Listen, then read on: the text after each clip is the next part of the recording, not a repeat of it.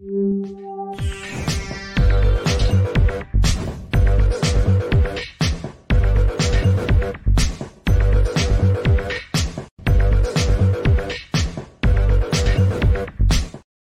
welcome to the show. You know where you are, the 9 at 9 with me, Tigo. And if you're sitting there, you know what's about to happen.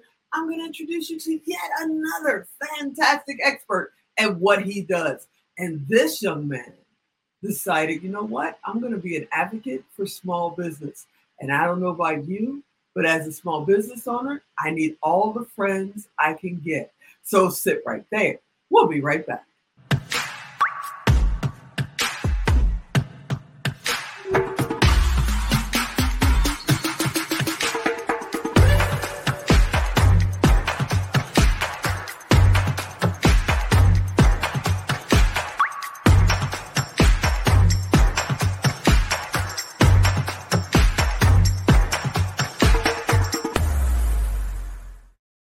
Yeah, you heard me right.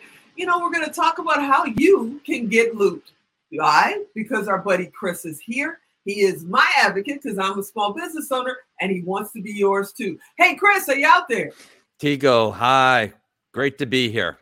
Great to have you here, brother. Now, before we get into Get Looped and before we talk about, you know, you being an advocate for us, because I truly appreciate it, how did you get here? What made you decide to even take this journey in the first place? Well, you know, Tigo, my father had a successful small business. I grew up around the small business my entire life. And interestingly, his business started by accident, like so many other small businesses. Him and his brother, Ben, were patching holes in Ben's driveway. And a neighbor saw him, stopped and said, "Hey, would you patch the holes in my driveway too? I'll pay you." Boom. B&C, Ben and Kurt Paving Company, was born. Wow. As simple as that. Wow, that's amazing. That brings back stories of how I started my first business. We'll get into that later. Now, I know you're an advocate for us, but are you also a small business owner? I am. I'm running my own small business right now. When I first graduated from college, I started a small business. I was interestingly, I live in Chicago, and here in Chicago, one of the premier industries that you could be involved in which you could actually be entrepreneurial, was the commodity markets. So I was a trader on the floor of the Chicago Mercantile Exchange, and my brother and I had our own small business. We hired a number of different traders and brokers and did that for 11 years. Wow. You know, that was a dream of mine because Chicago's my home. I grew up on the South Side, and I met someone that was a broker and a trader years ago when I was, you know, just getting out of the military. And I said, "Oh my goodness, I'd love to learn how to do that." Back then, that was a really hard thing to figure out how to get in. You know, it was like the secret mission to figure out how to get in. And then I was told, it's not so hard to get in. It's after you get in, it's picking up, you know, and there's being able to survive. Yeah, so you did it for 11 years. That is wild. So what happened next? You did that for 11 years, and then where did you go?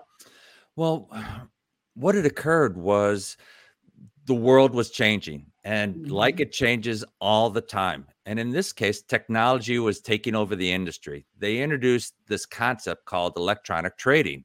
And I saw the writing on the wall, and business started drying up.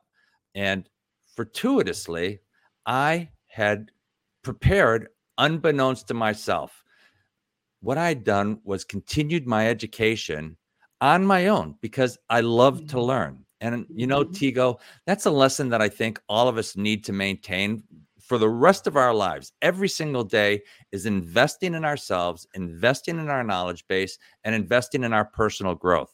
So during the day when I was trading, I'd finish that up and then go to grad school at night. I went to Northwestern and got my MBA in finance and economics simply because I thought it was interesting.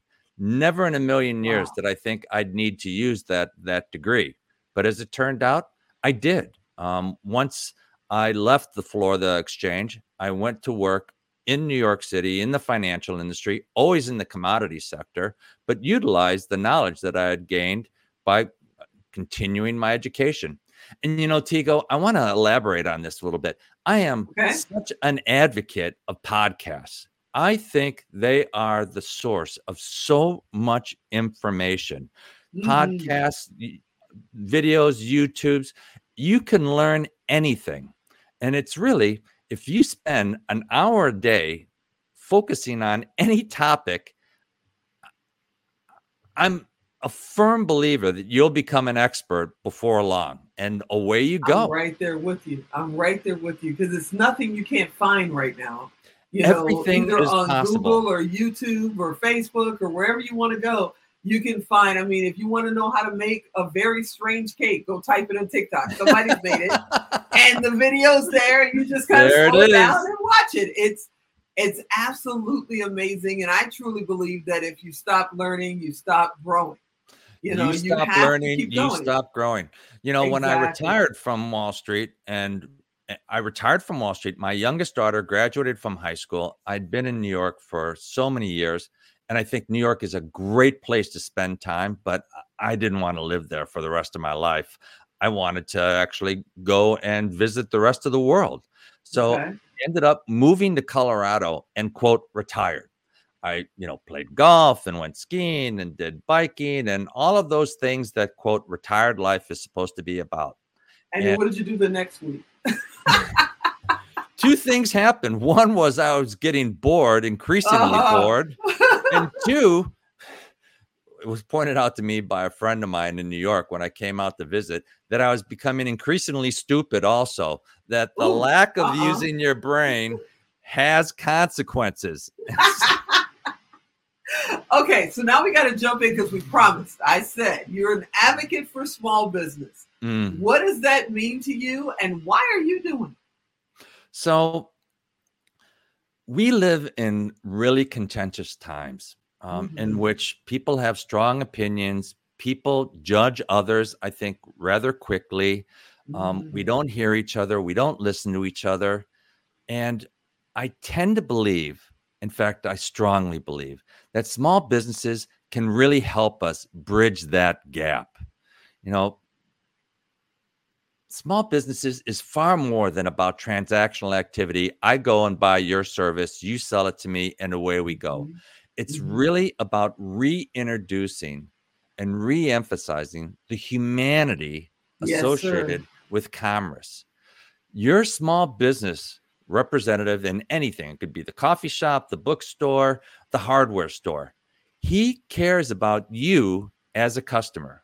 Now, there's a lot of interesting aspects associated with large big box organizations and stores. Amazon will just call it out there.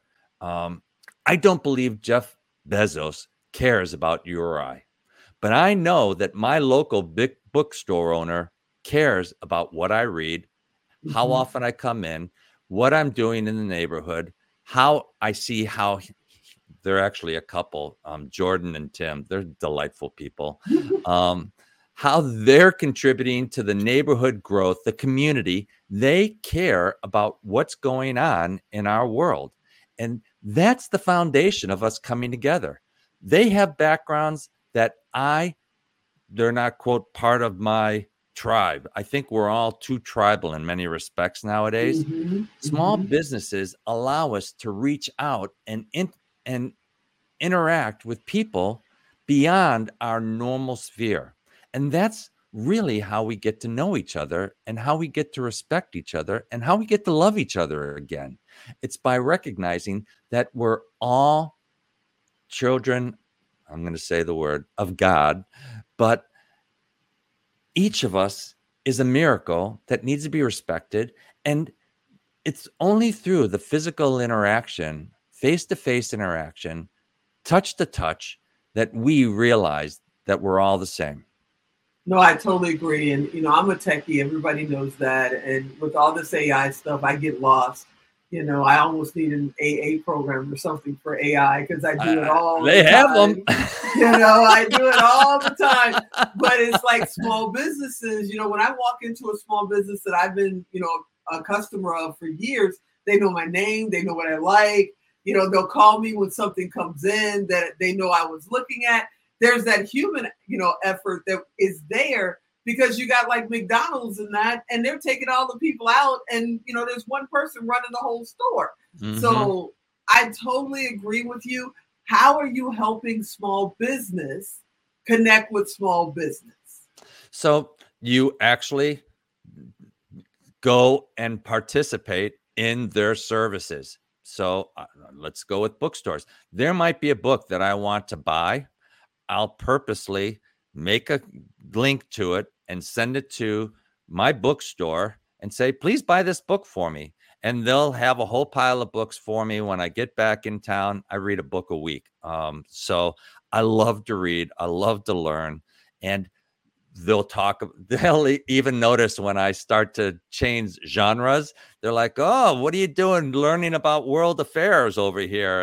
And we'll talk about some of the things that bring it on. And it's interesting, Tigo, it's often podcasts and listening to podcasts and listening to authors and listening to their ideas that inspire me to go out and buy books. Okay, so if they want to be an advocate or they want to have you help them get looped, how do they get in touch with you? They can get in touch with me at www.get-looped.com. That's GET-LOOPED. And I'm available for speaking engagements. I'm available for seminars. I'm happy to be able to support all small businesses and helping them recognize the value and contributions that they make to their employees, their society, and also to themselves. You're the best. Thank you so much for hanging out with us. I hope you come back again, because we got so much more to talk about. You're absolutely cool, Chris, and I can't wait to get looped. Thank you, Tigo. You're the best. All right, everybody, you know what to do. If you didn't write it down, if you're driving, all that stuff, just go to TegoDirect.com, type in Get Looped, type in Chris, type in advocate. Guess what? He's coming up. Send them a message, say, hey, I want to get looped. I want to be an advocate in my community too, or I want you to come and speak at my event and help our community.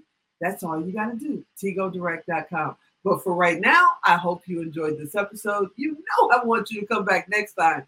And as always, I'm Tego. I'll talk to you next time.